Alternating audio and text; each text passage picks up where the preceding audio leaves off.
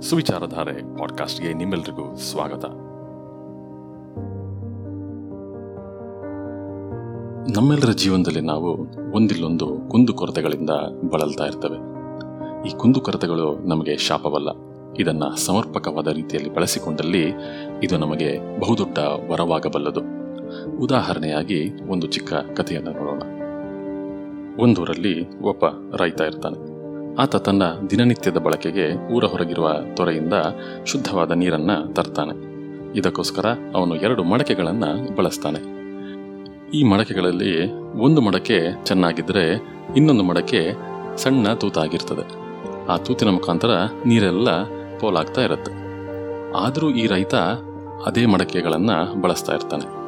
ಆ ಚೆನ್ನಾಗಿರುವ ಮಡಕೆ ಖುಷಿ ಖುಷಿಯಾಗಿರುತ್ತೆ. ನಾನು ರೈತನಿಗೆ ಸಹಾಯ ಮಾಡ್ತಾ ಇದ್ದೇನೆ.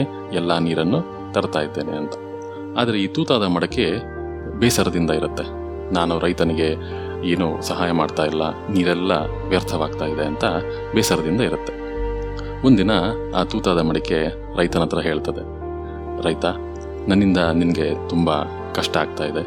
ನಿನ್ನ ಪರಿಶ್ರಮವೆಲ್ಲ ವ್ಯರ್ಥವಾಗ್ತಾ ಇದೆ. ನೀನು ತರುವ ನೀರೆಲ್ಲ ದಾರಿ ಮಧ್ಯೆ ಚೆಲ್ಕೊಂಡು ಹೋಗಿ ವ್ಯರ್ಥವಾಗ್ತಾ ಇದೆ. ನನ್ನಿಂದ ನಿನಗೆ ಏನೂ ಸಹಾಯ ಮಾಡೋಕ್ಕಾಗ್ತಾ ಇಲ್ಲ ಅಂತ ಬೇಸರಗೊಳ್ತದೆ. ಸ್ವಲ್ಪ ಹೊತ್ತು ಮೌನದಿಂದಿದ್ದ ರೈತ ಮಡಕೆಗೆ ಹೇಳ್ತಾನೆ, ಇವತ್ತು ದಾರಿ ಮಧ್ಯ, ಆ, ಹೂಗಿಡಗಳನ್ನೆಲ್ಲ ನೋಡು, ಆವಾಗ ನಿನಗೆ ಅರ್ಥ ಆಗ್ಬೋದು, ಅಂತಾನೆ.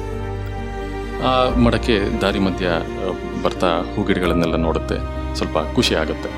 ಆದರೆ ಮನೆಗೆ ಬರೋ ಹೊತ್ತಿಗೆ ಮತ್ತೆ ಬೇಸರದಿಂದ ಕೂಡಿರುತ್ತೆ. ಆಗ ರೈತ ಹೇಳ್ತಾನೆ, ಹೇ ಮಡಕೆ, ನೀನು ಗಮನಿಸಿಲ್ಲದೆ ಇರ್ಬೋದು. ದಾರಿ ಮಧ್ಯ ನಿನ್ನ ಬದಿಯಲ್ಲಿ ಮಾತ್ರ ಹೂ ಗಿಡಗಳು ಬೆಳೆದಿದ್ವು. ಇನ್ನೊಂದು ಬದಿಯಲ್ಲಿ ಯಾವುದೇ ಗಿಡ ಬೆಳೆದಿರಲಿಲ್ಲ. ನನಗೆ ಇದು ಮೊದಲೇ ಗೊತ್ತಿತ್ತು. ವ್ಯರ್ಥವಾಗಬಹುದಾಗಿದ್ದ ನೀರನ್ನು ನಾನು ಹೂಗಿಡಗಳ ಹತ್ರ ಬಿಟ್ಟೆ. ಅದರಿಂದಾಗಿ ಹೂಗಿಡಗಳು ಬೆಳೆದು ಹೂಗಳನ್ನು ಕೊಡ್ತಾ ಇದೆ ನೀನೇ ದಿನನಿತ್ಯ ಚುರ್ಚೂರೆ ನೀರುಣಿಸಿ ಆ ಹೂಗಿಡಗಳು ಬೆಳೆಯುವಂತೆ ಮಾಡಿದ್ದಿ. ಹಾಗೂ ಈ ಹೂಗಿಡಗಳನ್ನು ನೋಡಿ ಬಹುತೇಕ ಜನರು ತಮ್ಮ ಕಷ್ಟಗಳನ್ನೆಲ್ಲ ಮರೆತು ಖುಷಿಯಾಗಿದ್ದಾರೆ. ಬಹಳಷ್ಟು ಜನರು ಈ ಹೂಗಳನ್ನು ದೇವರಿಗೆ ಅರ್ಪಿಸಿ ಶಾಂತಿ, ನೆಮ್ಮದಿಯನ್ನು ಕಂಡುಕೊಂಡಿದ್ದಾರೆ. ಹಾಗೂ ಇನ್ನಷ್ಟು ಜನ ತಮ್ಮ ಮನೆಗಳನ್ನು ಅಲಂಕರಿಸಲಿಕ್ಕೆ ಈ ಹೂಗಳನ್ನು ಬಳಸ್ತಾ ಇದ್ದಾರೆ. ಇದೆಲ್ಲ ಸಾಧ್ಯವಾಗಿದ್ದು ನಿನ್ನ ಈ ನ್ಯೂನ್ಯತೆಯಿಂದ. ನಾನು ಯಾರಿಗೂ ಉಪಕಾರಿಯಾಗಿಲ್ಲ ಅಂತ ನೀನೇನು ಚಿಂತಿಸಬೇಕಾಗಿಲ್ಲ. ನಿನ್ನಿಂದ ಬಹಳಷ್ಟು ಜನರಿಗೆ ಉಪಯೋಗವಾಗಿದೆ ಅಂತ ರೈತ ಆ ತೂತಾದ ಮಡಿಕೆಗೆ ಮನವರಿಕೆ ಮಾಡ್ತಾನೆ. ಹಲವಾರು ಬಾರಿ ನಾವು ನಮ್ಮ ಜೀವನದಲ್ಲಿ ನಾವು ಏನೂ ಪ್ರಯೋಜನ ಇಲ್ಲ, ನಮ್ಮಿಂದ ಏನೂ ಉಪಕಾರಿಯಾದಂಥ ಕೆಲಸ ಆಗ್ತಾ ಇಲ್ಲ ಅಂತ ಯೋಚಿಸಿ ಖಿನ್ನರಾಗ್ತವೆ. ಆದರೆ ನಮ್ಮೆಲ್ಲರಲ್ಲೂ ಕುಂದುಕೊರತೆಗಳಿವೆ, ನ್ಯೂನತೆಗಳಿವೆ ಎಂಬ ಅಂಶವನ್ನು ನಾವು ಮರೆತು ಬಿಡ್ತೇವೆ.